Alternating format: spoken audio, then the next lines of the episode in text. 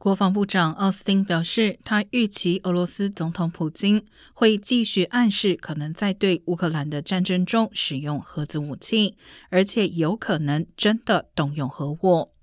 针对普京日前表示会考虑使用一切可用手段来捍卫国家，奥斯汀称这是非法主张、不负责任的声明，并称核武力威胁不是有能力的大国领袖会说的话。